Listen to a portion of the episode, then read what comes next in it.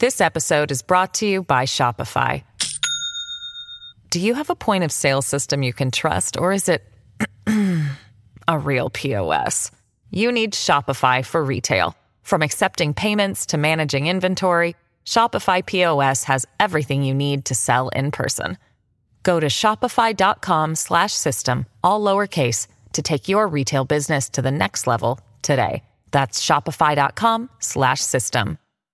Hello, everybody. This is Marshall Poe. I'm the editor of the New Books Network. NBN listeners like to read books and buy them. So we thought we'd tell you that right now, our friends at Princeton University Press are having a remarkable site wide sale. You can get 50% off books, including ebooks and audiobooks, with the code 50, F I F T Y, at checkout until May 31. You can save some real money on Princeton University Press books. I encourage you to go there and check it out. Welcome to the New Books Network. Hello, everybody, and welcome back to New Books in Language, a podcast on the New Books Network. I'm Daniel Shea, the host of the channel. Today we'll be talking to Bill Cope and Mary Kalantzis about their companion volumes, Making Sense and Adding Sense, published by the Cambridge University Press this year. Making sense and adding sense are grammar. Now, before the word grammar puts the wrong ideas into your head, making sense and adding sense are not grammar about language or only about language. Bill Cope's and Mary Kalantzis' scope is much, much wider than just language. Making sense and adding sense are grammar indeed about the written word, though this means more and other than you might think, and grammar about the visual realm, and about the space we are in, and about the things we can perceive, and about the bodies of living organisms, and about the sounds reaching our ears, and lastly, making sense and adding sense are about as well the words we speak. It's quite a grammar. And just to dispel any last misunderstandings, the grammar that Bill Cope and Mary Kalantzis have made is, in their words, an attempt to create a top level ontology, a grammar that ties together in a rough and schematic way the meaning of everything. So, for more of their words, Bill Cope, Mary Kalantzis, welcome to the New Book Network. Thank Hello. you for inviting us. Thank All you, right. Daniel, thank you for that very generous introduction. um, to get us started, these books uh, appear to me, anyway, to be a culmination of sorts. Uh, your research and your work over the years can, in retrospect, be viewed as all kind of pointing to a project of this scope and caliber. So I wonder if you could take the listeners, if both of you, Mary and Bill, could take the listeners on a brief journey from where you two and from where your ideas began, and Right. uh, how they developed and arrived at these two books. You're quite right, uh, Daniel. Um, the making of this book began when we were students, in some sense, right, right back at Macquarie University, and beyond that, when we became uh, scholars involved with the sorts of things that brought us to this point. But I have to say that one of the things that became clear to us, or at least mattered to us, is that education is a compulsory site. Everybody has to go to some form of, of education, formal or even a semi-formal, and that that was an important site to focus our work in understanding how uh, meaning is made uh, across the disciplines and for individuals and communities. So from the very beginning, uh, we looked at the tools that were used to make meaning in uh, the education system and beyond. Uh, and of course, we started off with alphabetical literacy and traditional grammar, and from there moved on to systemic functional linguistics as a way of uh, engaging with those issues in, in a, more, a broader way uh, around ecologies of meaning making that uh, can be described as genres. Um, and in the end, we came to this point when, particularly as we moved into the digital age, where meaning making is now uh, more powerful in forms beyond the alphabetical literacy. And we didn't have a grammar for that. We didn't have a meta language for understanding the complex ways in which meaning is made in formal settings like schooling and beyond across the different modes with which people now, even small children, can engage with uh, through what the digital has afforded us. So all that's come together uh, in the work here the, the, uh, our interest in history, the evolution of history, the evolution of how uh, people engage with each other in order to shape that history and understand the past, uh, and how meaning uh, uh, is created through different forms and, and different functions that those forms play. So just to you know add a little bit to what um, Mary was saying, you know, we started in this business in education. In a sense, this book now, or the, I'm calling it this book, um, it was meant to be one book, and it got big, and then it became two. So we think of it as a book, but in fact, it's it's a pair of books, but they're very much um, integrated, and they were both published simultaneously. So it really is one book that was broken into two. But anyhow, we began it um, in the area of literacy in schools. Now, this this work now is not specifically about educational schools, but that's where we began. And where we began was um, in subject areas and disciplines where particular sorts of formalism were, was, were presented, um, which were separate from each other. So, in other words, you'd have a subject called language or English in the case of an Anglophone country. And what you did in that was you learnt um, the, um, the standard forms of the language, otherwise known as literacy, um, really focusing not on speaking but on reading and writing. And what you would then pick up with is can- canonical text, literary text, and so on. But in fact, you know, we ended up or we've all ended up moving into a world, and in fact, look, we were there before, but it's even more intensely so now, which we call multimodal.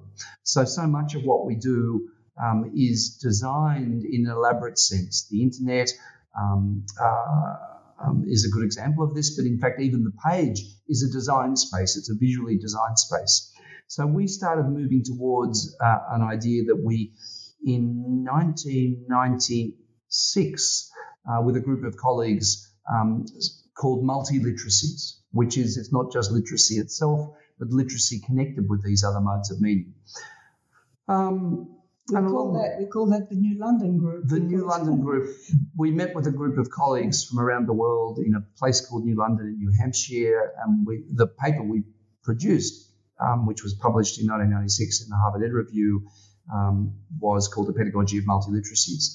But then, you know, what we found was no matter how um, hard you tried, the analyses of image and text um, and um, you know the stuff of literacy and the stuff of the visual world, the media world, they were still separate, st- still separated things.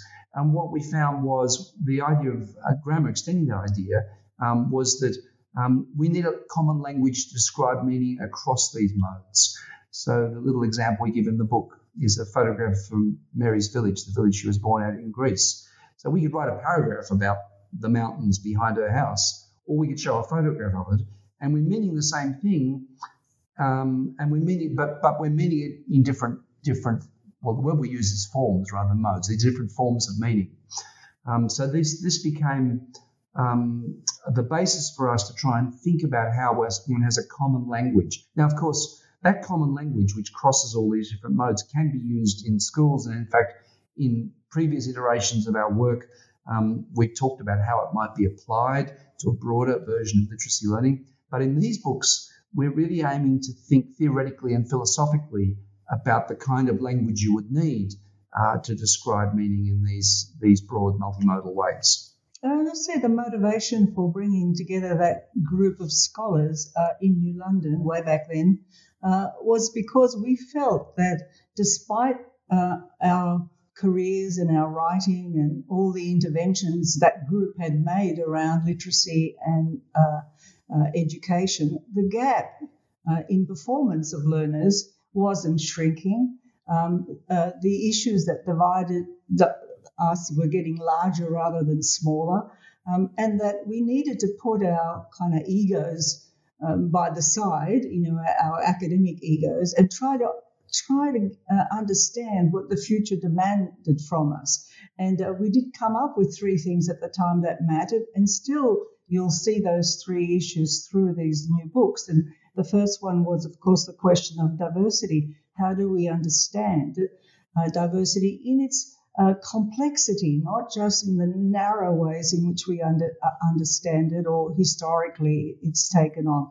The issue of diversity and context matters no matter what you're doing anywhere. So that was the first point we wanted to make. The second point was about the multimodality of uh, the resources for making meaning, and we anticipated the digital, though didn't quite uh, yet understand how far that would take us, but that was important. You know, we focus on uh, alphabetical literacy, but the other forms, the visual, the spatial, the other forms of meaning making were had always been important and were becoming more formally important. And the third point was pedagogy. Now, I say this because it, it's it's great having knowledge and understanding, a sense of purpose, and and a, uh, uh, and uh, and some uh, particular goals. But it, what you purposefully bring to those in order to transform people matters as well. So in this um, uh, very ambitious exercise, of, of the grammar that we're proposing, which in a way wants to transcend uh, the boundaries of the past uh, in order to understand that we cannot harness uh, the world today unless we can move in and out of the different modes and understand the way in which you know uh, the five uh, aspects of meaning that we describe in the book have their effect and that's a pedagogical issue it's an issue of diversity and it's also an issue of multimodality. So we bring that work that came out of the manifesto that was published in the Harvard Ed, Ed Review at the time with Gunter Kress and uh, Courtney Cazden and uh, Jim Gee and you know and the others that we brought together. Uh, we've tried to take it up to another level uh, where we have the means, the pedagogical means of uh, interpreting a moment and contributing to a moment or uh, an activity. All right. Well, yeah. Um, it, it it somehow doesn't surprise me that a work of this theoretical sophistication does have these very practical roots that you've just described. Um, because again and again, I found myself thinking how applicable this all is how uh, the applied sciences here, there, and everywhere could so easily put much of this um, into motion for themselves, um, right. which uh, is is it's just baffling at times because it, it reaches also theoretical heights at the same time. Um, could you maybe speak to that? This this this these two yes. ends of the project. I'll, I'll say something about those theoretical heights. Part of the task of transcending the boundaries that we're all kind of in, the bounded spaces around literacy education, was to engage with the theorists and ideas that have produced the kind of knowledge that we harness for pedagogical reasons and for meaning making reasons. And uh, that's the part I think, you know, we move backwards and forwards between the grammar that we've prescribed and the theorists and the theories and human beings across the planet who contributed to it uh, in order to kind of prick the solidity of what we thought about you know those heritage ideas and practices. But i'll let uh, bill speak to that as well. I mean you the word you mentioned is um, applicability. So nothing in the book actually applies. But the applicability agenda um, and I'm going to explain what I mean by that in a moment. It doesn't apply directly. It doesn't tell you how to teach a class in a particular subject in the way some of our other work kind of is very, very uh, direct about applicability. This is not direct about applicability, but the applicability um, agenda behind this is how can one build a framework which applies to teaching English or teaching language, but also applies in computer science or also applies in architecture or also in, applies in industrial design. So there are a lot of um, uh, disciplines in the university which involve various forms of um, making meanings in the world, the meanings of buildings, the meanings of software code, the meanings of um, uh, text in the case of anything involving writing, for example. So one of our agendas in this, and the examples we give, by the way, um, are, are, across all those areas. We parse buildings, uh, we parse music, we parse a whole lot of things. Try and and, and when we do it, we try to use this shared framework. Now, the reason why, and this is the other applicability agenda, is that all these separate practices actually do fit over each other. There's no computers, computer science applications that don't happen in a social context with text on screens or people talking or people moving about doing things in the case of the Internet of, of Things and so on. So, in other words, these um, these um, applicabilities are not just broad and separate, but in the modern world, they're deeply integrated. So I, th- I think we use the term of philosophy of everyday life. Um, and it, that is a little bit audacious uh, to think that that's what we were doing, but we viewed it like that. And moving backwards and forwards between the means for an understanding everyday life in its complexity with its diversity and its different purposes and interests, right? How do you understand it without, uh, as I said earlier, a rigid framework or uh, a framework that is has a very narrow orientation uh, and doesn't really capture the complexity of any particular uh, uh, situation. So for us, that movement backwards and forwards between the theoretical part, all those vignettes that build up, uh, uh, you have to read both books in order to kind of get the full story of uh, each one of those vignettes, underpins uh, the framework, uh, the, uh, the, the, the transformational gra- grammar, the transpositional grammar that we um, propose.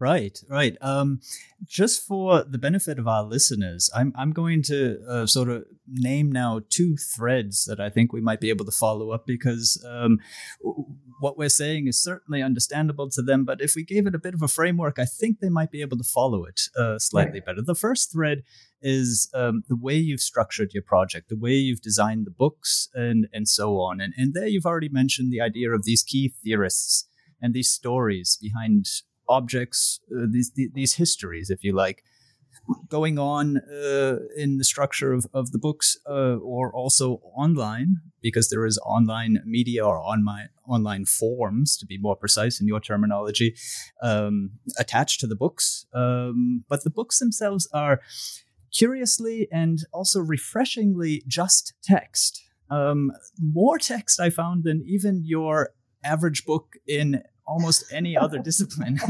um, I, I, I, enjoyed that, and I got to your point um, that um, we're going to cleanly approach this this this project. Um, so j- maybe just keep that in the back of your mind, um, the structure of the project. And, and the second thread that might be helpful is um, we're mentioning forms and functions, but the listeners don't necessarily have in mind which ones we mean. So I'll, right. I'll just simply name them. the forms being um, in the order that you choose to put them um, the text, the image, space, object, body, sound, speech. Those would be the forms that we're talking about. And then the functions uh, that uh, Mary uh, Kalantzis and Bill Cope uh, talk about in their books are reference, agency, structure, context, and interest. So if you can hold those two threads in your mind, perhaps you could follow up on, on both of them a bit for us. Great. okay, so um, I'll just um, uh, firstly talk about the, question that you mentioned about text. It was a practical thing. I mean, we wanted to use um, many hundreds of images. In fact, we end up using about 500 images. Um, but also, we wanted to have sound and we wanted to have video, and you can't do that even effectively even in an ebook. Um, so one thing was just a practical thing, and we have the website, which is meaningpatterns.net, where we have not just the supporting media for the text, but also when we finished writing the books, we thought, okay, let's do a video version of this. So we actually have a series of 30 short videos which goes through the whole thing. and they're all kind of MOOC length, actually. you know, the classic MOOC format now is six to nine minutes. These are are short videos which tell the story in video format.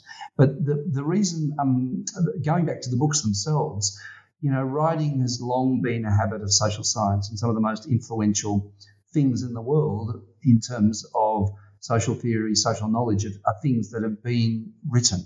So, and writing is a nice thing, and we like writing, and and writing does things which other media don't um, as well. So the books are essentially written, but we also wrote them.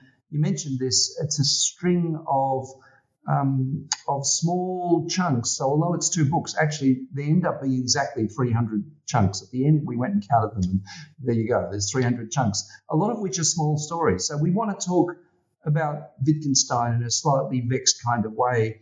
So we tell the story of his life and some of the things that he did. Um, so you know what we do is we take various theorists and we we tell biographies, we take examples of places, and we tell stories of walking down the street. So we tried to produce it as 300 uh, chunks, all of which have a kind of a little narrative quality of them their own. None of them are terribly long. And in fact, one interesting project we have at the moment is we are posting these one small chunk at a time on the web, um, thinking that the chunks sort of also are designed partly to stand on their own. They point they point to the bigger project um, all the time, but nevertheless they they kind of stand on their own. So that explains a little bit about the medium.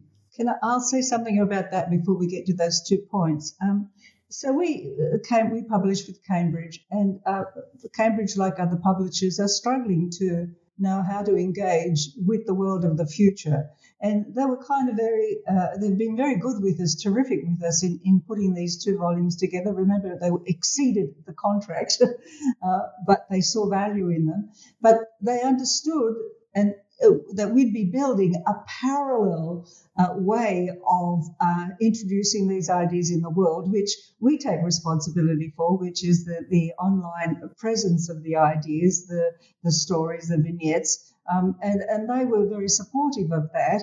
Uh, but uh, and we built it into the text. So when you read the text, it says you you know tells you where to go if you want to actually see uh, or hear or view uh, what we're referring to. So that's the first point I want to make about publishing and how you get into the world at the moment. We're kind of in a transitional space, moving across uh, traditional ways of uh, publishing and getting ideas out and uh, other ways which rely more on your agency as uh, an intellectual or uh, or a thinker or, or, a worker. So that's the first thing. The second thing I want to say is uh, with those 300 vignettes or stories, we didn't want to do like the stories of you know what's classically called dead white men. you know, uh, meaning making has been made in the world by people of all sorts of backgrounds, and we wanted to dr- draw on that. We wanted to draw on uh, the, the, men and women. We wanted to draw people of, of different backgrounds to uh, actually give voice uh, to uh, uh, those who might not normally find voice in, in, in, a text like this, and also reinterpret those dead white men, right, who had such an influence on everything that we understand. So the vignettes are kind of a, a stand on their own, as well as um, underpinning uh, the, the grammar uh, and the aspects of the grammar uh, that we think matter in making meaning.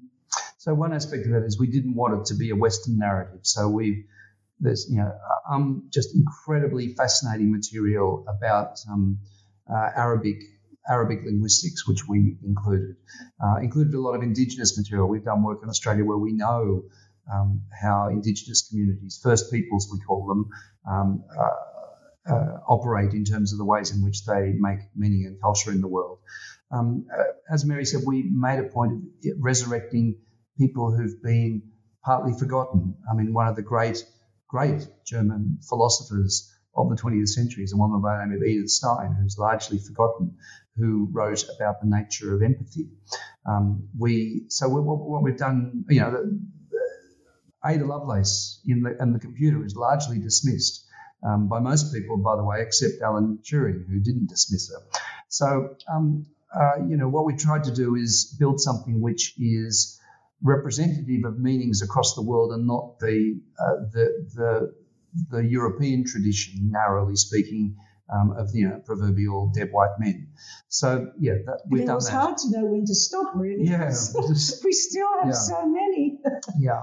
Um, so you know, who, know who, how many people know that in fact, you know, the foundations. Um, we argue the foundations of grammatical thinking, and but that also includes various forms of algorithmic thinking, is to be found in Panini's grammar from several thousand years ago, an Indian, the first grammar that was created, the Indian, an Indian grammar.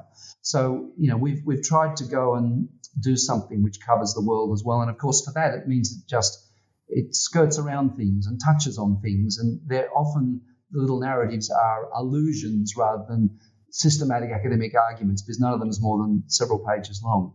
But in terms of the two axes that you mentioned, I might just speak about them and then Mary can sort of elaborate them on it in, her way as well. Um, if you've, you've got to, you know, I know people are listening to this at the moment, but if they haven't been to the website, you've got to create a kind of a mental image. And the mental image is of um, a, a, kind of a table or a page or a grid.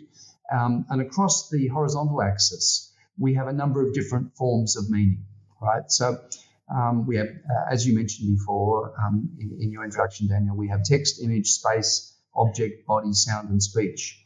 Now, one of the radical things we want to say, and we put text at the beginning and speech at the end, is that although we think of literacy as writing down speech, these things are radically, radically, radically different, right? Um, and that in fact, what we do with text, and by the way, our definition of text is a narrow one. It's simply writing.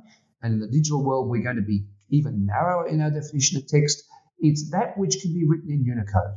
So what Unicode is remarkably is a universal scripting system which has evolved over the last 20 years, which is the basis of the internet, which doesn't just include the 60 odd characters that are used in English, if you take punctuation and various things, um, and all the characters in Chinese, it actually includes now emojis and every graph, um, graphemic thing that can be put on a, a, typographic line, to be quite frank. That's roughly what it is. And there's 130 odd thousand items in Unicode. That's text, right? Um, um, now, what speech is is the stuff that we do that we do orally, and of course there are these complicated relations between text and speech. But in fact, text is essentially an image exercise, laying stuff out on a page and involves certain forms of methodical construction, which are essentially visual forms of of making, right? a full stop. We, we put a full stop at the end of a sentence, which doesn't look. Mary and I now, if you went back and transcribed what you're hearing, it's pretty bad writing, the transcription, because it doesn't. It's a pile of clauses. There's redundancy. Uh, we're correcting ourselves all the time. We and forgot Bill's something. moving his hands. And I'm moving my hands. That's right, which you can't see, but I can't talk without moving my hands. So what we argue is that speech has the, the unrecoverable linearity of sound right? Um, and it's very close to body. Here's me moving my hands, and you can't see it. Whereas what we do with um, image, it's the, it's the spatial arrangement with text. I'm sorry. What we do with text is the spatial arrangement on a page where I go back and I delete a repeated word, I put a heading in, I put a paragraph, which is a spatial function. Um, um, so the grammar of text is radically different. Now, of course, what there is is there's a transposition, right? But there's also a transposition between me using the word mountain, there's a mountain, and me showing you a photograph of a mountain, right? So um, what we argue is the transpositions between text and speech are greater, um, are as great, if not greater, than any of the others. So what we've done is across this top axis, text, image, space, object, body, sound, speech, we've put things together in what we call supermarket order, right? And supermarket order is um, you're going to intuitively find the eggs somewhere near the milk, right? Um, even though eggs and milk are different events in the world, they're different types of things, but you know, roughly that's where they go. So we've said, look, we've put these things in this order because that's roughly where we might put them together. And in order to say text and speech are a long way apart. Can I say something about that before we move to the next part of the functions? Um, uh, uh they have you know, uh, different affordances, each one of these uh, meaning forms. And I just want to give some, just a, a, crude example, really, but, you know, a strong example. Uh, Gunter Kress um, used to say, uh, and, uh, and has written extensively about the degree to which image, uh, in the digital age particularly, is becoming more powerful uh, uh, in uh, very significant kind of ways. And I, I, want to give two examples to demonstrate the role of this. Uh, one of them is from uh, the prison called Abu Ghraib. And uh, the Red Cross had written a tome about what was happening in that prison. Um, and it was on the web. it was written in beautiful alphabetical English. Uh, anyone could had access to it, uh, and it was available for a very long time. Then somebody went into the prison with a phone and took an image of a man on a stool uh, with a hood over them uh, and electrical wires coming out. That one image, right? That one image captured the imagination and made more powerful meaning than the perfect tone that the Red Cross had written in terms of influencing governments and, and others uh, to recognize what was happening there. And today we're seeing, uh, here in the United States anyway, that those cameras that, that people are using to photograph each other, to photograph events that everybody knows about, you know, um, in relation to uh, police and and um, uh, people who are affected by uh, actions uh, that are, you know, um, indecent. you know, that's the best word I, I can find.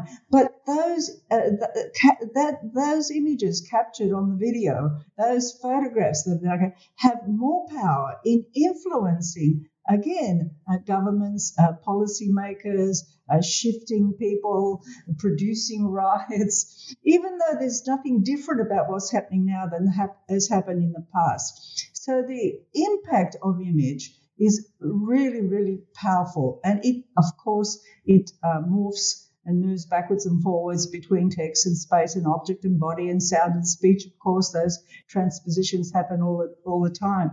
But we want to to say that in this moment, it, it, the affordances of each one of these forms uh, uh, has become uh, more generally impactful, and that we need to understand uh, exactly how that happens as educators and also as citizens and workers.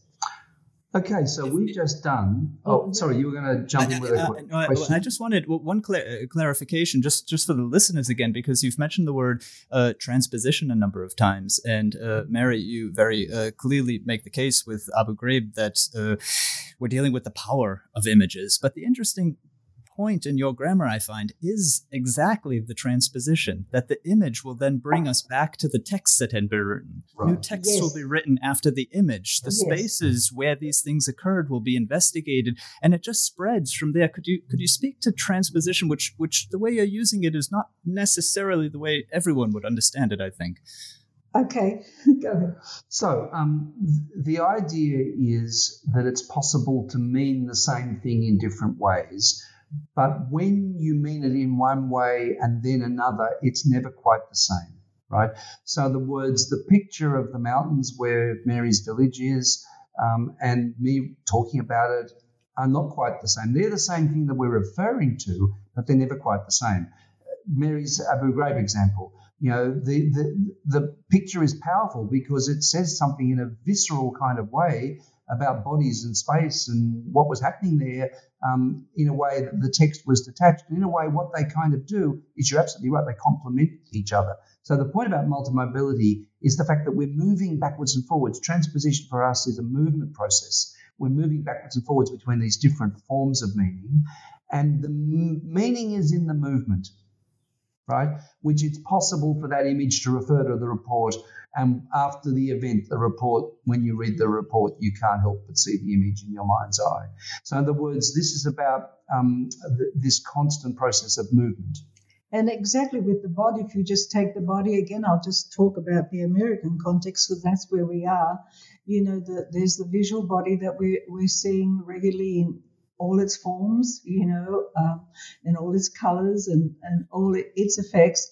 And uh, we're seeing it uh, both uh, as images, we're seeing it as videos, and we're seeing essays and texts. We're seeing the sounds that come from bodies.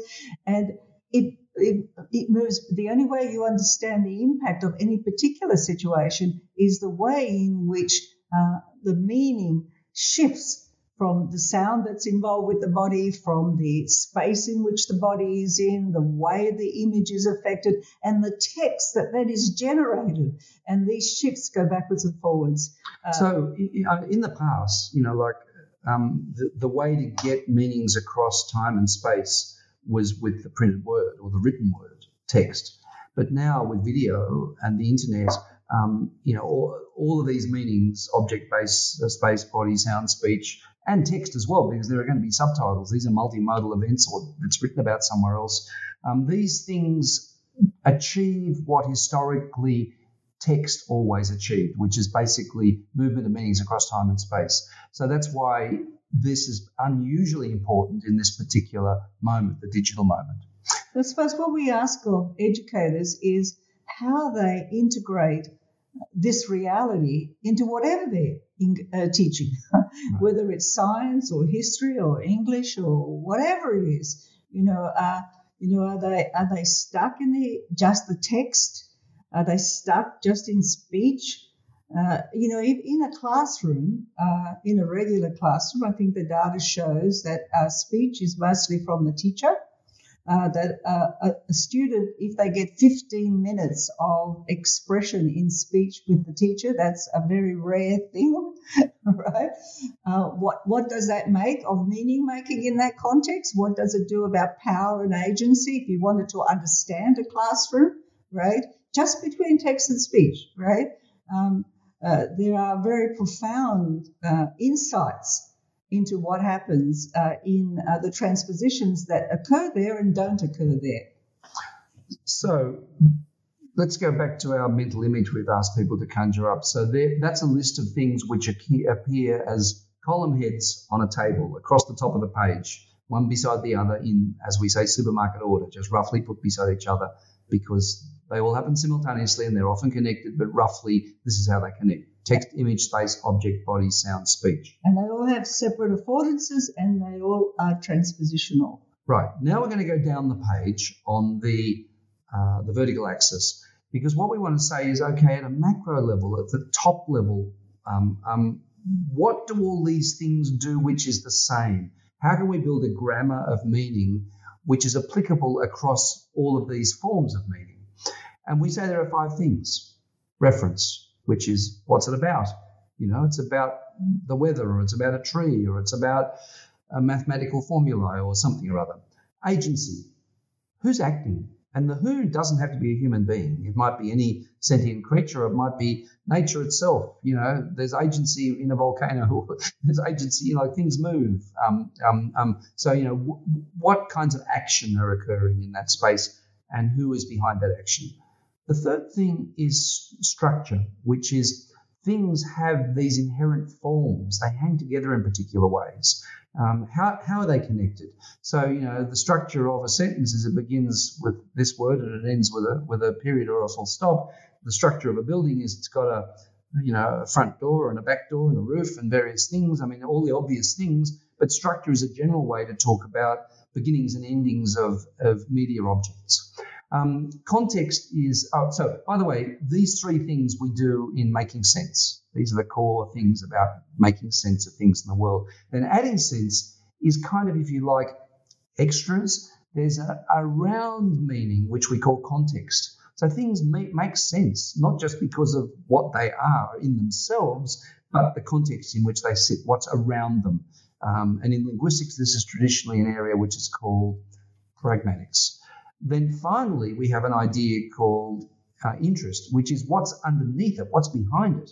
So, you know, context is what's around it, interest is what's behind it, which is, okay, what's the agenda of an advertising? What's the agenda of an advertiser? What's the agenda of a politician?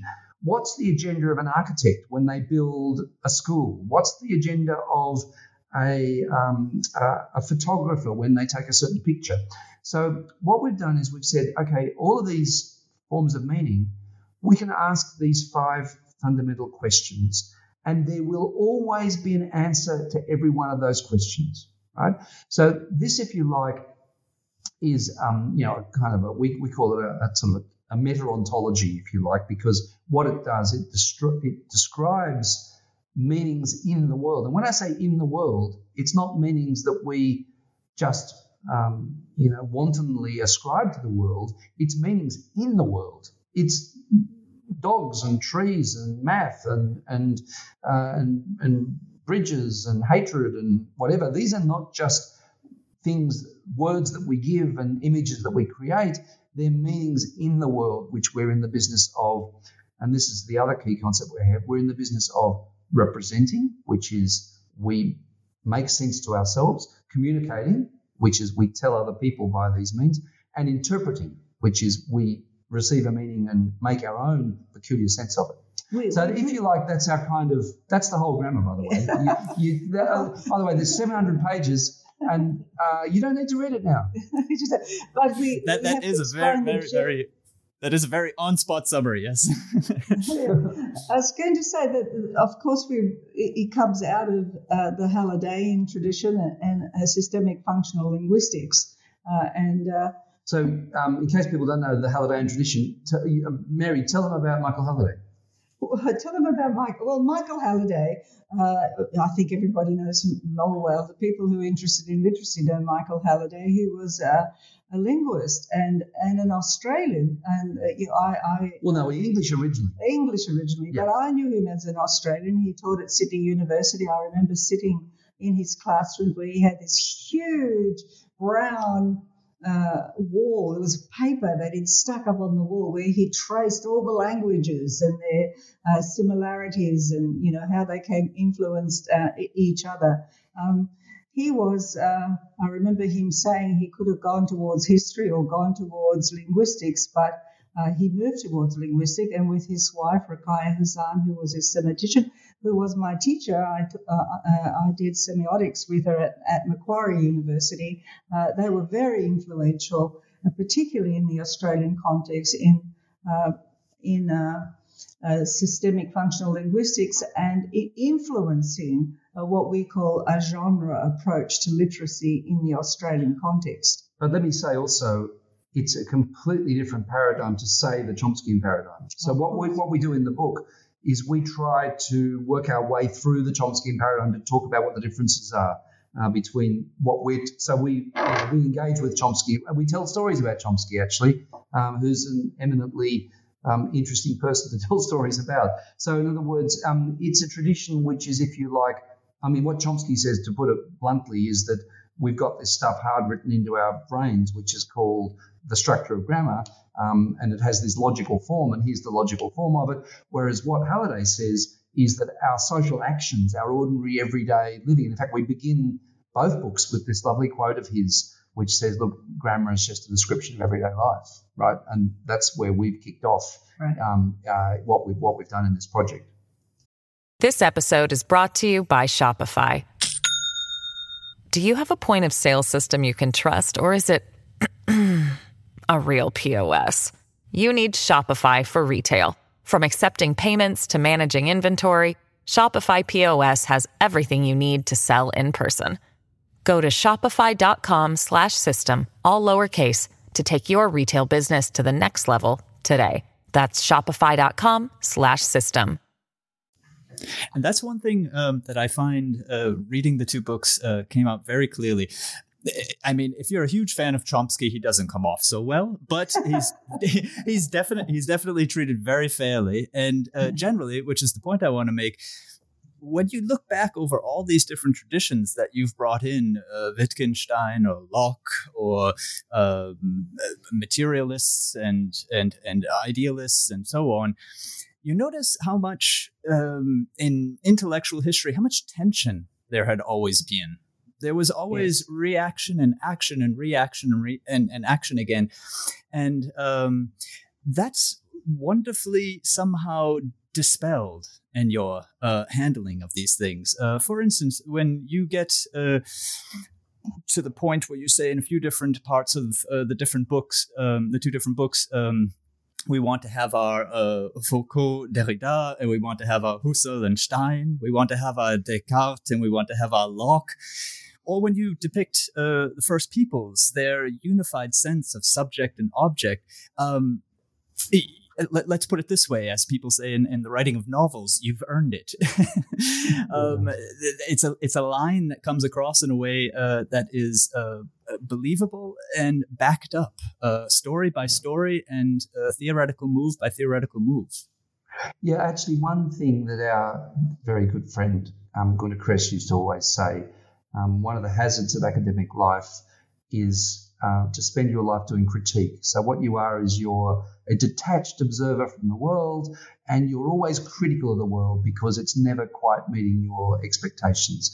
And what Gunther said, which always stuck with us and resonated with us, which is don't do critique, do design. So our view is we come to all these people, and we've come tried to come to all the main people in the game, including Chomsky and philosophers of language and anybody, anybody, and anybody who's dealt, you know, Jürgen Habermas. There's a long list of people that we try to um, Foucault, Michel Foucault. We try to deal with them all and engage with them all, but in a way, one of the things we say is that we, we do them as all our kind of our friends and our family, and it's like family members that you you love but disagree with in some respects, but you better stick with you know with with loving them while you keep talking about them. So you know these are all people who are to be admired and liked, and we don't bring them in in order to take them down. We bring them down to draw a distinction and say, look, this is profound, this is interesting, but perhaps we should think this and um, so, you know, we've got this kind of mode of operation where uh, we don't do critique. So, you know, we've got deep ambivalence about Chomsky, but my goodness, what he's done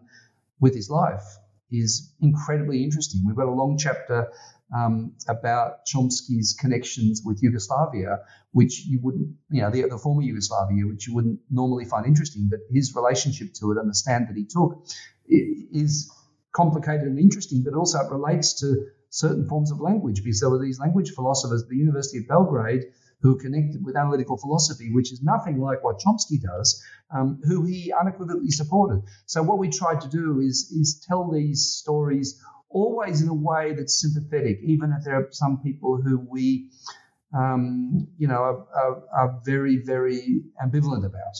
But in terms of method, what we try to do is kind of track down the details of their lives to kind of humanize them, not just to draw upon what's public and in their published work and, and in the critiques and arguments about them, but who they were as people. Because to be true to our own grammar, you know, what motivated them? What in what, what was their context? What was the interest? Uh, what's the backstory? Right. Um, and uh, that's an important uh, part of uh, uh, constructing these vignettes. So in a way, we're doing exactly what our grammar prescribes with, with, yes. with, these theorists. We, as Mary said, we're looking at their context, which is our fourth of our you know list of meaning functions, and we're, we're trying to uh, their interest, if you like. And, and providing some surprising insights into them, which might uh, help you rethink uh, what is public about their views. And I'm sure you're going to discover we had a lot of fun doing this, fascinating stuff. Just you know, like um, life is a, an endless set of gossip networks. So just tracking down the gossip networks and you know how what this person was saying about that, what they were really doing, and and why they were doing it and stuff. So. Um, it was a lot of fun. The hardest part, of course, was the elements of the grammar you know, because uh, we struggled a lot with that. Uh, what do you put in it? What don't you put in it? Uh, what is, uh, how, how, you know, it's huge, as you know, the whole the whole uh, construction of it. The you know the uh, details that go with the five functions across those meanings, and how do we represent every meaning? That that that was harder to do, and we're hoping that it's useful. It's wonderful to hear you say that you see the applied dimension of it. Um, and we're hoping that people will uh, take it up, uh, engage with it, produce knowledge for us as well uh, in the way that they deploy it, uh, add to the um, to the framework or or, or redesign it. We, we see it. Uh, we see all our work as uh, living, you know, and because of the digital environment, we can engage now, like we are with you. You know, the the work isn't finished in the published books by Cambridge. Uh, the work continues through the posts Bill makes, and he posts things uh, uh, from the book.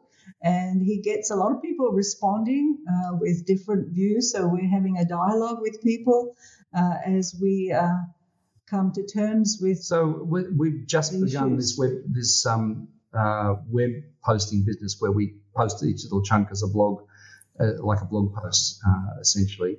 Um, and the interesting thing is we've only just really begun it. Not well, the books are only just out, but we've only we've begun it, and we get a few hundred views actually. So you know, our, our you know that's an interesting experiment in new media as well. Well, yes, so we're, yeah, very, we are very curious to know how the traditional, uh, the folks in traditional grammar uh, engage. Traditional linguistics. Tra- traditional linguistics, yeah. yes, uh, engage with, with the grammar. Um, we were hopeful from the time that we uh, came together in New London and talked about multiliteracies, we were hoping that many more people, scholars, would take up the task of uh, the meta language for multimodality because without a meta language, you know, you're still, uh, the primary meta language is around alphabetical literacy or, you know, symbolic uh, uh, uh, uh language. And the, the, the other modes would not have the same power if you weren't able to have a framework to analyze them in, in a comparable kind of way. So in the end, we thought, well, we'll have to do it, you know, and that's why uh, we did this work. Uh, well, you've done a very good job of it. I can say just a brief word on um, how linguists might uh, take it up. Uh, for, for me, um, when I looked at the forms and especially uh, the, the, separation of text um, from speech and the idea of this, as you repeat often in the book, this imminent and uh, immanent uh, possibility of change, or not even possibility, wanting um, that the meaning wants to change um, so much became clear for me. I, am I'm, I'm coming from, say, a Cambridge uh, uh, grammar of English language approach uh, to language, and if you, if you get into the nuts and bolts of that kind of grammar, you see that much energy is expended to argue that near is a preposition, near is also an adjective. Um, we classify these as nouns, but we run into problems on the outside. We'll have to call it a prototype approach, and so on and so forth. And when you view it, though, back from these forms and these functions, you start to notice that you've taken up the correct position to notice that you can learn quite a lot from right. that detailed approach of arguing on yeah. a structural level, but you can dispel many of the problems you run into by stepping back to exactly where you two are standing. And uh, right. so, just just Mary to, to, to, sort of give how I, anyway, from my linguistic background, would take it. That's it, has been positive. It's it's it's been helpful. Right. right. And the other side of it, which has never gone away from us, is you know, in in the world where we're we're getting closer but further apart. It's a conundrum, right? We don't have the means for dealing with that closer and further apart, uh, except that we're kind of going into our, uh, you know, in our bounded spaces, clinging on to things of, of the past rather than things that might take us forward. And and if, if meaning making is is like you say, you know, word order or you know. Uh, um, the syntax or you know those kinds of things then that's not going to get you to engaging purposefully with the complex issues that we're engaging with whether it's in science or history or just communicating in your family right? So we that that has uh, always been important for us what we call cohesive sociality. I know it's a kind of maybe a you know an aspiration you know, that has had many different ways of discussing. But cohesive sociology needs to, a particular context and interest, you really need, in order to interpret any event in a productive way, uh, understand context and interest. So we made context and interest equal to reference agency and structure in, in the framework that we have presented. But let me get back to a, um, a, a, a, a very, you know, the narrow linguistic example that you just made about near being an adjective or an adverb. The answer is all of these things are movable feasts. And the real thing is not the difference between a noun and a verb, verb but the fact that verbs are always begging to be made into nouns. It's called science. And, and, and, and nouns are always begging to become verbs. So they're always in a process of movement and this is another kind of micro element of transposition. So within each within each one of these major functions, we don't have these things which are straightforwardly you know, universally, you know, adverbs, adjectives, nouns, verbs. We have processes of movability. Um, and in fact, the movability is how you sound like a scientist, you know, which is a, um, um, or um, going the other way, the movability when you do a, a TED talk in speech and you, it's really a boring talk, but you want to sound like you're uh, affable, friendly, ordinary, down to earth person, you play another game pushing the other way. So it's about trying to push things all the time uh, in various directions. So, um, you know, this is what we mean by the transposability, uh, transposability thing, not structures which are, uh, are sets of rules about how things happen, but structures where um, every every element in the structure is begging to move. Hmm. Yes, this begging, this wanting, um, a, a, very good way of of putting it because it, it makes it clear what's meant. Uh, it's not about um, how shall I put it? Uh, it's not about something that uh, you, are arguing. It's already in there. That's right. Uh, you, have you've, you've made the point, for instance, uh, earlier in our discussion that uh, it, it's it's so relevant now. These different forms are becoming so relevant now. Um, very true. Totally agree. And yet they were always relevant. Yes. And I think that's how meaning actually works in the world. Or yeah, you've gotten very, very yes. close. yeah, yeah, yeah. Yes, yes. I'm, I'm glad you see you said that. Um, if we could, and if you uh, wanted, I would like to perhaps touch on each of the functions because the functions are what then actually uh, structure the two books. Um, you make the point that we could have also followed the forms, um, but decided uh, to move uh, one function after another. Reference was the beginning, and you went on then all the way up to interest. Um, it might be uh, interesting to do it any way you liked, but it might be interesting to pick up one of those many stories in each uh, that you've you've mentioned you've talked so much about. So, for instance, if we began at reference, if there was one brief short story vignette you could give us that uh, tells us something about some of the concepts there. Um, I'll just name a few of the random ones: entity versus action, or instance versus concept. Okay, so um, let, us let's, let's choose something. Is there one that you would like to hear about particularly? Um, I'm wide open, whatever you like there. um, so, all right, we're gonna we're gonna have a quick look here um, about what might be a good example. So, one of the things you've got. Oh, I tell you a, a really important one um, is an instance versus a concept right? So this is where we want to make, and I'm going to give the give it now a um, grammatical sense, an instance of something is a proper noun. Bill and Mary, uh, you know, we're, pro- we're proper nouns in the world. Um, um, and a concept is um, a person. We're both people. And by the way, an instance deserves a lot of the time uh, a definite article, and a concept often um, uh, requires an, um, an, indefinite article. So there we go in language. So how does that happen in um, how does that happen in in image? Um, well, one of the things we, we go and look at is this fascinating history of the development of iconography um, by um, uh, uh, Otto Neurath and um, and his partner Marie Reidemeister, who established in Vienna in the immediate wake of the First World War, um, the uh, a museum, a museum of pictorial statistics. Can you believe anything um, more sound that sounds more boring?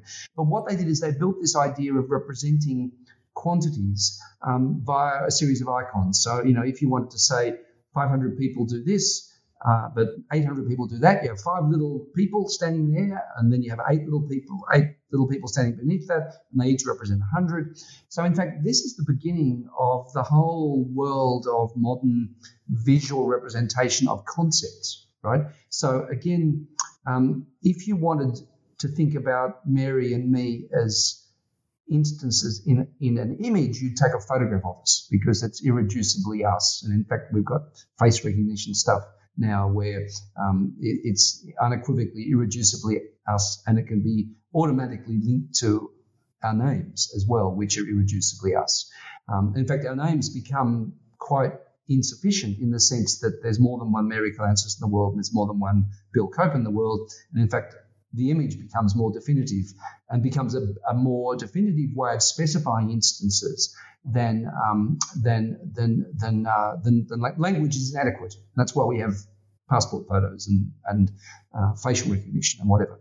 So, um, but then uh, what we want to do is we want to represent iconically um, people. Right, we use these little images, which these wonderful people. Um, you know, there's a whole history of modern, modern, modernist art it, how they got to this point and whatever.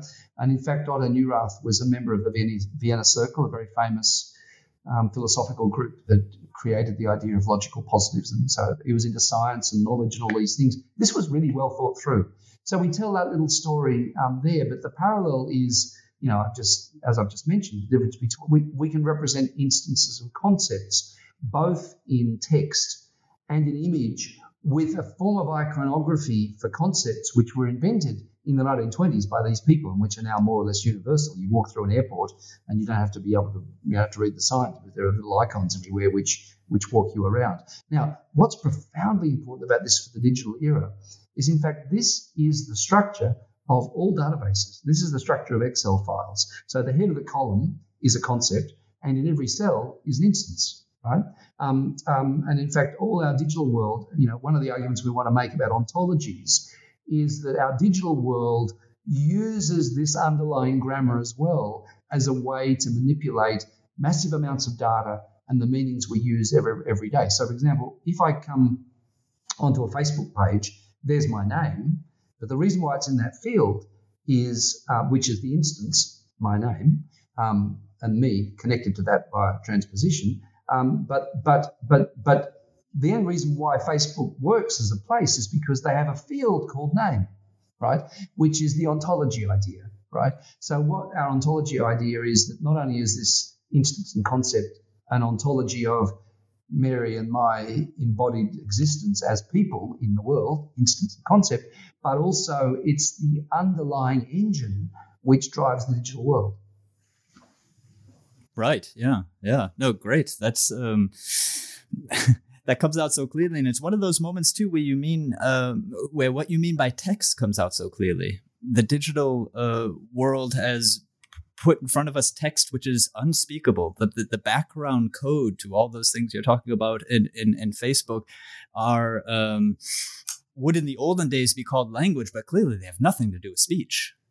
Right. Now, let me say there are there are again with text there are unambiguous translations of Mary and my names, right? So um, um, when it's written and typed up as Mary Kalantzis Bill Cope, it's ambiguous in potentially problematic kinds of ways. One example of an unambiguous version is our social security number. Another example is our mobile phone numbers. Another example is our email addresses because that they are systems of purely textual identifiers. Numbers and email addresses and mobile phone numbers are all purely textual in our definition, which is stuff that's represented in Unicode. Um, and they are completely unambiguous. So, what's interesting is that we're in this world where um, certain forms of text, uh, not our names, um, are in fact ways of definitively and unambiguously identifying us as instances of a general concept. Right. And, and, and Daniel, um, one of something that we believe is unique about uh, these two volumes uh, and the work is that we've tried to understand how any grammar and our transpositional grammar can deal with the digital world, right?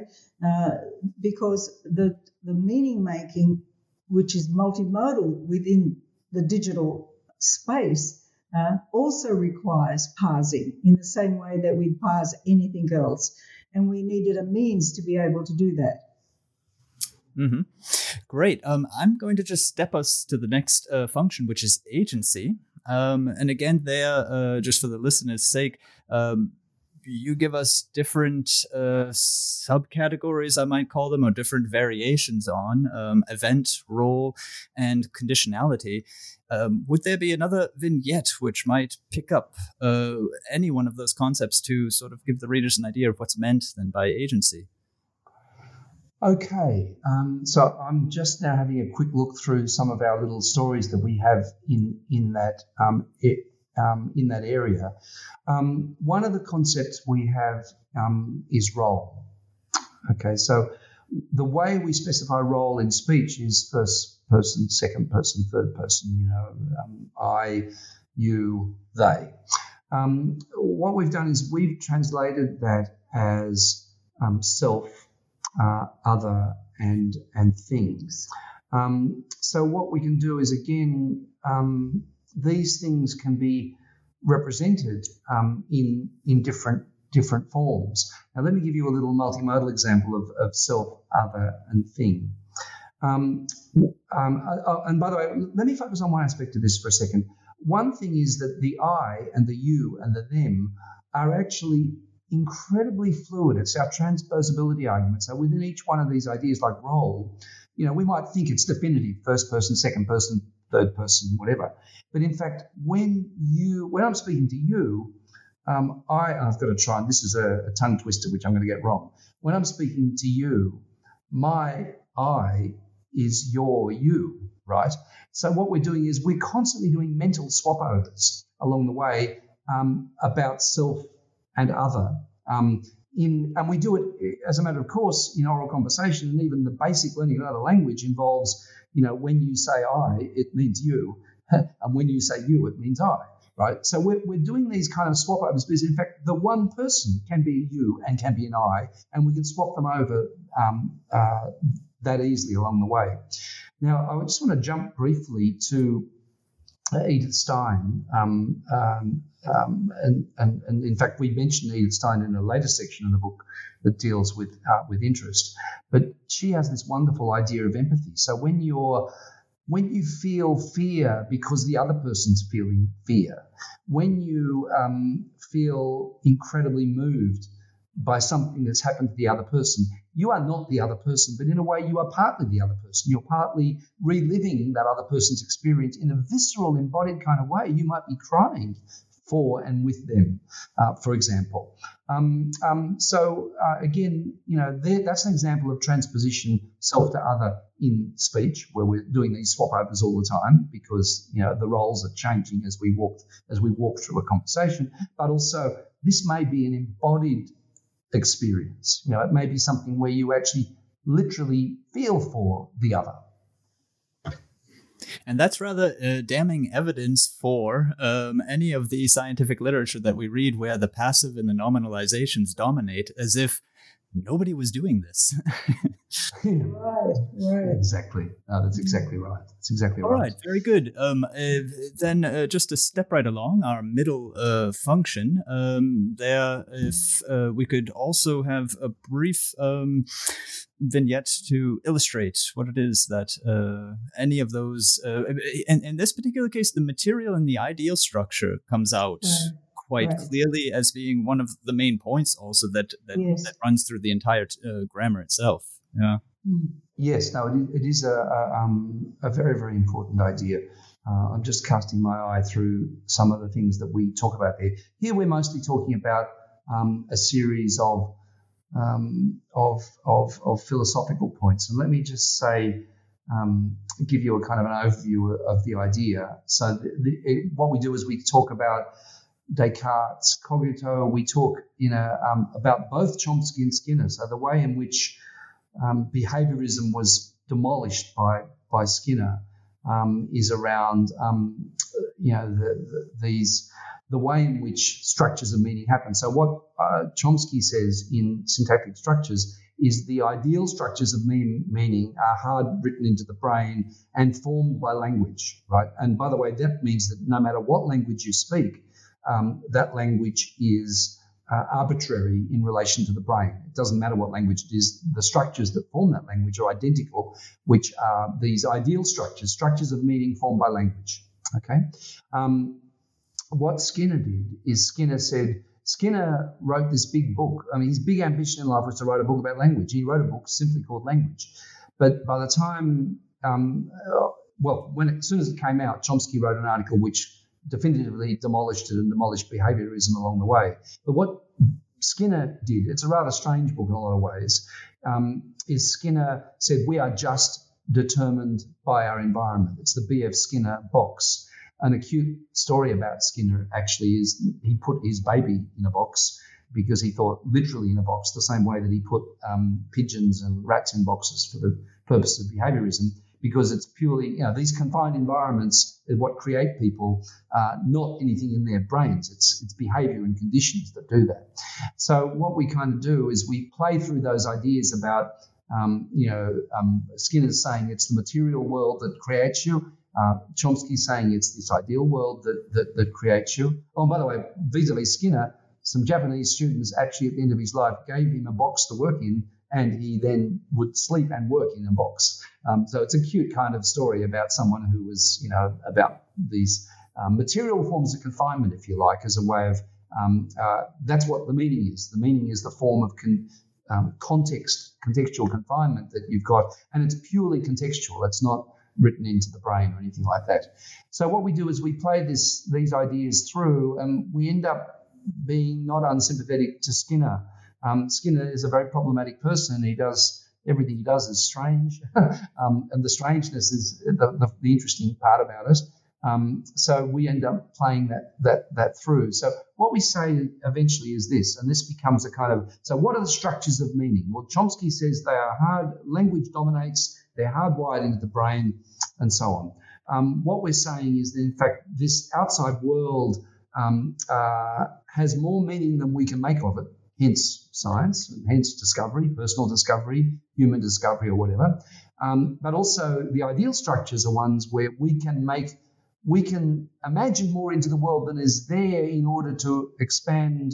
You know, in other words, we're not co- completely confined to what Skinner put in his box. So we say, look, in fact, what we've got in something we call ontology these structures of meaning, grammar, buildings, uh, images, whatever. We have these structures of meaning um, where we're confined by materiality, but nevertheless we can imagine beyond the material world as well. So we say that you know, yes, the material and the ideal are fundamentally related, but in fact they each exceed that relationship.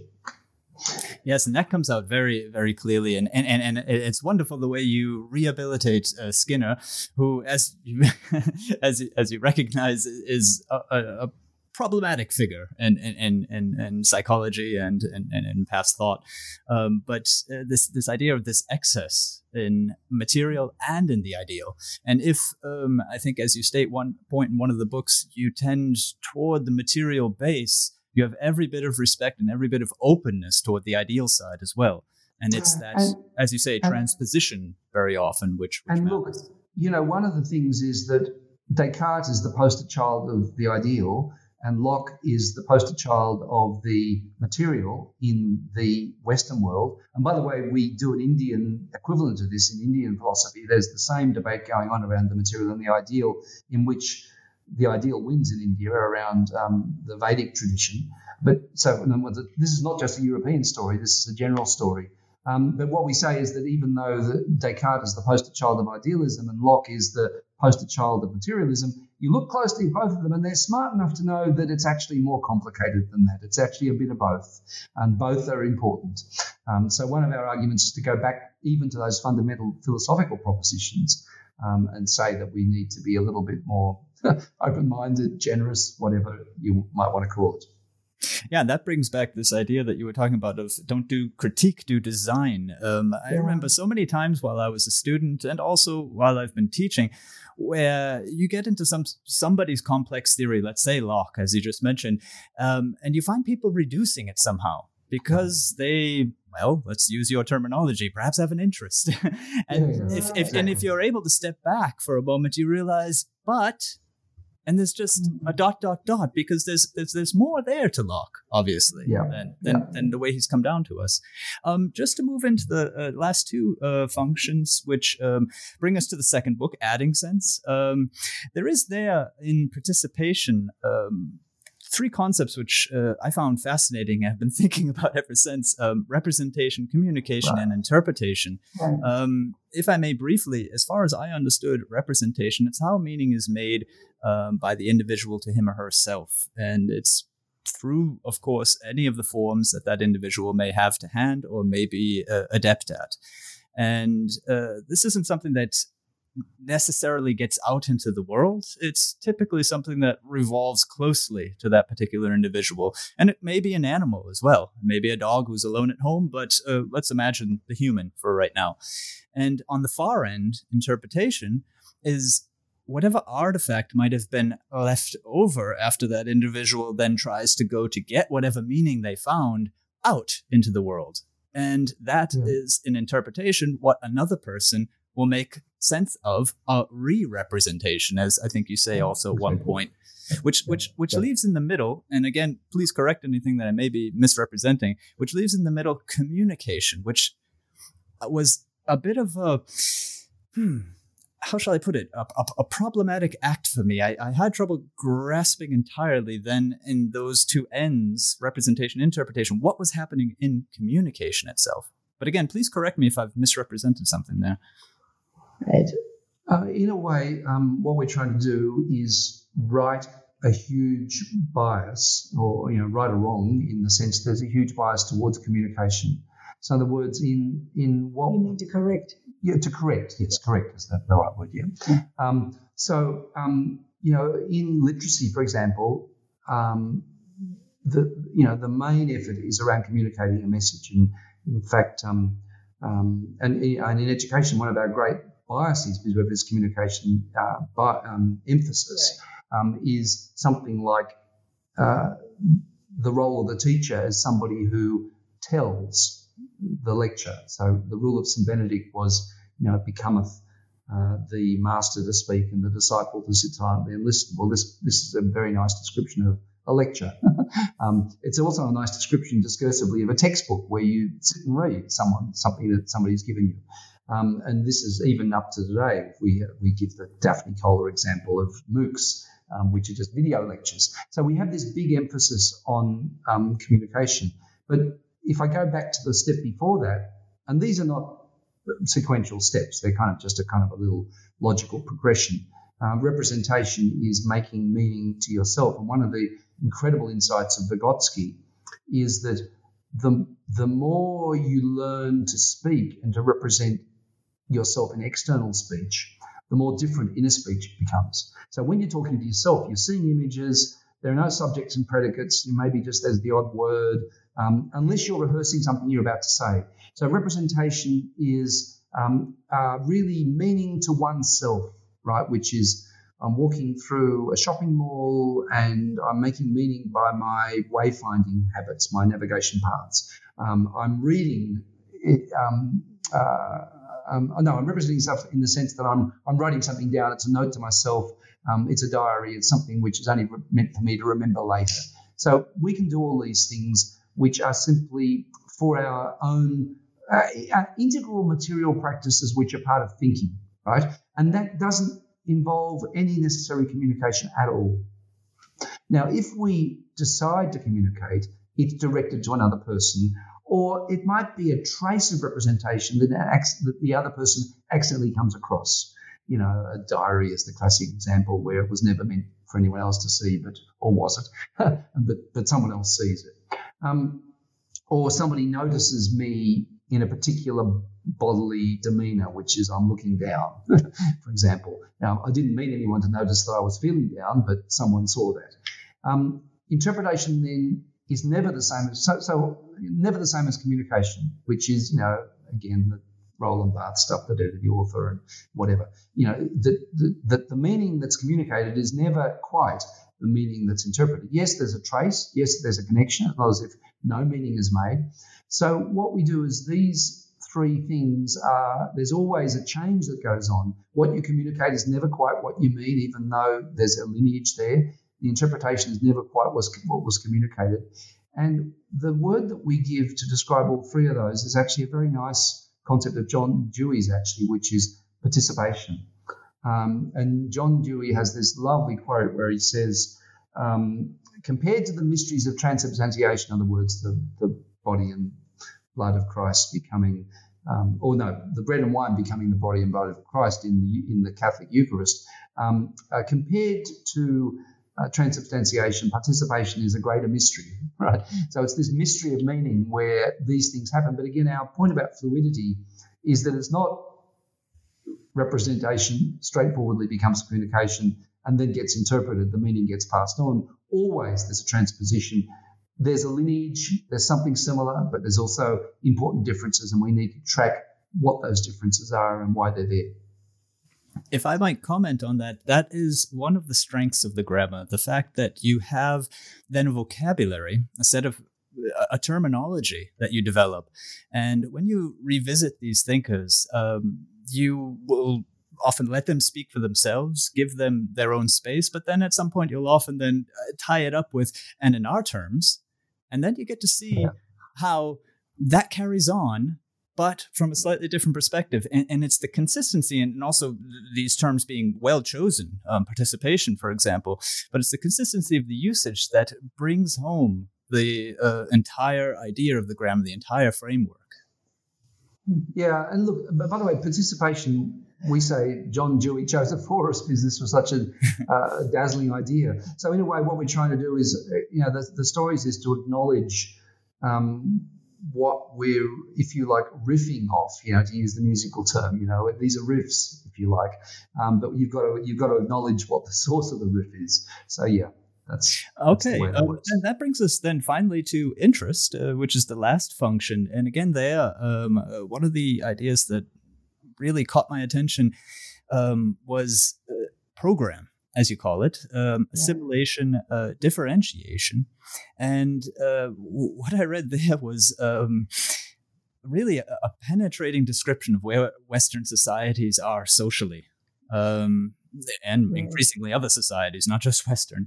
Um, if you if you take uh, social media, Creative Commons, multiculturalism, cosmopolitanism, as as, as you lay out um, in that section of the grammar, um, but then flip to the other side and say, ah, but the commercial interests here are only of the few.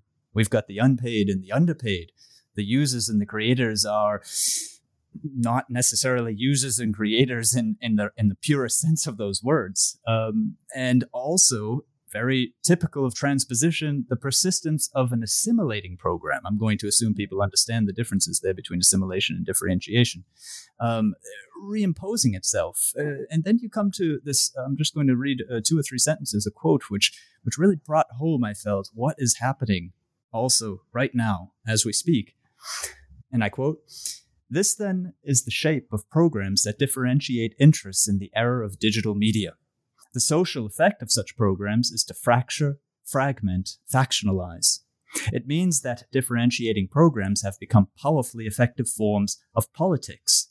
Instead of mass, we have a million communication bubbles, whose members can be ruled by division. That I found really um, showed again the applicability of what it is that you're doing. Can I say, um, Bill's doing this part, but can I say that uh, this is one of the most important points. I made this earlier about our purpose is really understanding the power of meaning to uh, create uh, a more inclusive sociality or a more divisive sociality, and that we really need to understand the dynamics that occur uh, in in the kind of ways that we've described here. So, um, to give the an example of this now, um, this is where we come back to Chomsky, and one of the right. things is linguists either don't get what the connection is between um, Chomsky's politics and his ling- in linguistics, or they're just so different. And Chomsky himself says, okay, they're just two different worlds; they don't connect, right? You know, um, and in fact, if you go to um, the Wikipedia pages, which have Chomsky's publications on them, there's two separate pages, one for linguistics. I mean, Chomsky is without doubt the most published and the most cited modern um, intellectual. But they're just two separate pages, the politics pages and the uh, the linguistics pages. But if you go and you do, and what in fact what he even says is that um, social science is not science. You know, the only real sciences are these um, things like linguistics, which have these rigorous scientific processes, and you know, so he's very dismissive of any form of social science. But in fact, if you read the Chomsky work on media as social science, he describes theories of interests around what we would call the assimilationist model, which was true of a certain period, by the way, which is a few big media corporations peddling their editorial line, right, in a way which is very, very clear. So the assimilationist program sits with modern nationalism, which is you know, the strong nation state, um, which is partly militarized because we've got to mobilize people to go to war in the name of the nation if we need to. Um, um, um and, and, so, so the, Chomsky's media theory is kind of worth worth looking at, to be quite frank. Um, then what we argue is that with the rise of social media, we have something which is very, very different. There is no editorial line. You can see where the social media companies these days are even struggling with crazy incorrect, hysteria. You know, I mean, anything goes. And on the fringes of that, that they really struggle at, at the level of, you know, lies and inflammatory stuff and whatever, because basically they don't have a, an editorial line, and basically there are these, you know, as we said, a thousand information bubbles or ideological bubbles, if you like. And one of the things we do is we talk about the lineage of the linguistics behind that, um, which begins actually with the complete failure of Chomsky's uh, linguistics as the basis for machine translation in the early 1950s. So Chomsky becomes political um, in an overt kind of way after a period of time when he'd had substantial military funding to make machine translation work. It didn't work. The paradigm they were using was never going to work, and it didn't work for reasons we partly allude to and therefore, the linguistics becomes arcane in Chomsky, and the politics becomes quite separate and visible and disconnected from it. Um, what's interesting is that the new paradigm in linguistics, which is called statistical machine translation, was invented by a student here at the University of Illinois by the name of Robert Mercer. Um, um, which is okay. There is no, and by the way, the great quote from Robert Mercer was when he got his lifetime achievement award from um, the Computational Linguistics Association, um, he told this story about his boss who said every time we fire a linguist, uh, the system gets better. I had and to laugh out loud at that one. I'm sorry. That was. yeah. That was, yeah. That, very cool. yeah, yeah. And so what happened was, you know, and so all they do now, and all Google Translate does, it just simply has you know, statistical analyses of text, which is meaningless, but happens to, um, to you know, and, and the power of Google's machine translation, which was based in these insights of Robert Mercer's, um, was um, the fact that we, um, uh, that, that meaning, you can't find any meaning, you just find these repetitions of words and you do statistical analyses. And the power of Google is the fact that they've copied everybody's stuff without their permission and they've copied a whole lot of human translated bilingual texts essentially. Um, and they've got people correcting stuff now in the sense that you if there's a problem you correct it and you know they're, they're trolling through and getting better and better because their corpus gets bigger all the time. Now robert what robert mercer did is robert mercer applied his insights to become fabulously rich with a, uh, a trading company a derivatives trading company in, in new york. Um, uh, but then is an extremely right wing operator. And really, it was his genius, linguistic genius, uh, that won the election for Trump. Trump was a pretty unlikely candidate in a whole lot of ways. And um, before that, he was supporting Ted Cruz, who was even more unlikely as a candidate. Um, so, what they did is um, by analyzing uh, everybody's Facebook feeds, and it wasn't just Cambridge Analytica. Yes, he bought into Cambridge Analytica, um, but it was, you know, it's really fundamentally what Facebook does. Um, you can target stuff to people based on their very, very finely differentiated differences. Um, and this is essentially underneath a linguistic technology. So where Chomsky thought the, the language of the propagandizing mass media was the problem, which it might have been partly back then. Um, um, uh, now it's the opposite. It's the logic of um, this differentiation process where you can target stuff and create all kinds of um, psychological effects. So anyhow, that's that's the story we tell there about these programs of interest, these two competing modern programs of interest. And it's one of the achievements of your grammar that it, it puts things that people may have fragmentarily known here, there, and everywhere into a framework that makes then sense. When it's under program and it's between assimilation and differentiation, and you draw the line with Chomsky and Mercer, um, and, and, and in surprising ways, also, as you say, machine, machine translation was partly part of the story. Um, it all is understandable then, which is what meaning's supposed to be, right? and by the way, by the way, this was a journey of us figuring it out for ourselves. By Very the way, reassuring. so one of the things is that you know um, we had a a lot of arguments along the way. oh, yeah we had an instinct. Look, if we go and look at this stuff, it might be interesting, and it turns out to be interesting in a different way to what we expected, Yes. or the same way, whatever it is. But it, for us, it uh, this project took us about four years. and It was just a very it was a fun project, looking up a whole lot of things we'd always meant to look up, and then writing stories about them. Well, the fun you had comes out on the page. And uh, Bill and Mary, I'd, I'd like to thank you very much. You've been extremely generous with your time. Um, I'd like to top off our uh, conversation here with uh, a question to what it is that you're working on now. Oh well, there's uh, we never, stop. Uh, one side is uh, a writing, a picking up again of a project we left behind many years ago, which is uh, an Australian history, um, but not just about Australia. It's about how, again, how meaning is made around uh, nation, the thing that we call nation building, right? And uh, wh- what are the commonalities uh, and differences across the world in those processes? So that's a project that we've picked up again.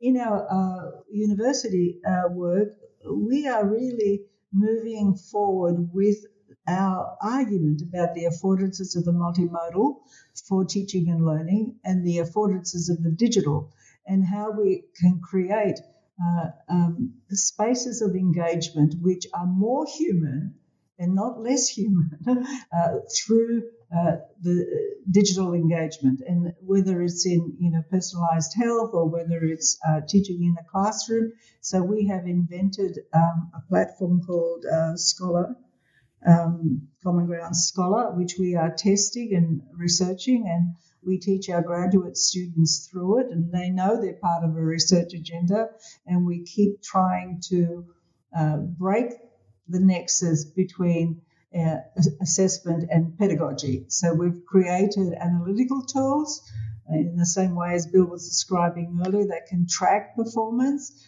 and that provide just in time feedback to learners because you can use these same tools for positive uh, reasons. Uh, and uh, we're testing the degree to which uh, uh, uh, we can create meaningful, collaborative knowledge, you know, the social mind via the affordances of new technology and multimodality. So that's sort of two ends of the spectrum of what we're working on. Yes, and just to just to kind of elaborate on that a little bit, Mary and I originally trained as historians, so you'll be, you'll be able to tell that the, the two books, um, adding sense and making sense, are, are historical narratives. They're they're hi- histories of philosophy, histories of media, um, everything we need to we need to go back and find out. Well, how did that come? Where did that come from? Where did machine translation come from? Where did emojis come from? You know, where did um, the way computer code works come from? And we need to go back to the 19th century to find that out. So um, this book, it, it, to the extent it's a series of stories, they're actually nearly all historical narratives, sometimes life life histories. So one of our original projects was um, in Australia, where we originally trained as Australian historians, and actually the Australia part comes out in these books around the work that we mention in three or four places uh, around Aboriginal Australia. So we're deeply invested in um, in what happened in Australia in, in the on the basis of its its history. And this is just an old project um, that we've promised ourselves we need to finish. But the other project that Mary mentioned, uh, one way to conceive of that project is to think about uh, artificial intelligence and and the question of the computability of human meaning. So we, we touch on this in in these two books, um, but we need to think about it more systematically. Um, so our argument is roughly that the limits of the computability of meaning are the limits of its calculability, which is actually the transposition between instance and concept I was talking about before. Um, so what are the limits of that process? Um, and you know, and also what are the potentials? Because obviously, what artificial intelligence does is just incredible, and we've nearly barely scratched beneath the surface. Um, but nevertheless, there are absolute limits where, you know, the, the science fiction thing is, you know, the robots are taking over. What's Westworld or something, you know, where they're indistinguishable. No, that's never going to happen because these two things, artificial intelligence, which is just a human invention, is so different from human intelligence itself. So we want to do that. We have, as Mary said, we have a very practical side of this. We've been lucky uh, in the US to get a number of research grants to develop artificial intelligence tools, try them out in classrooms, um, and um, see what their limits are in a hands-on type, type of way.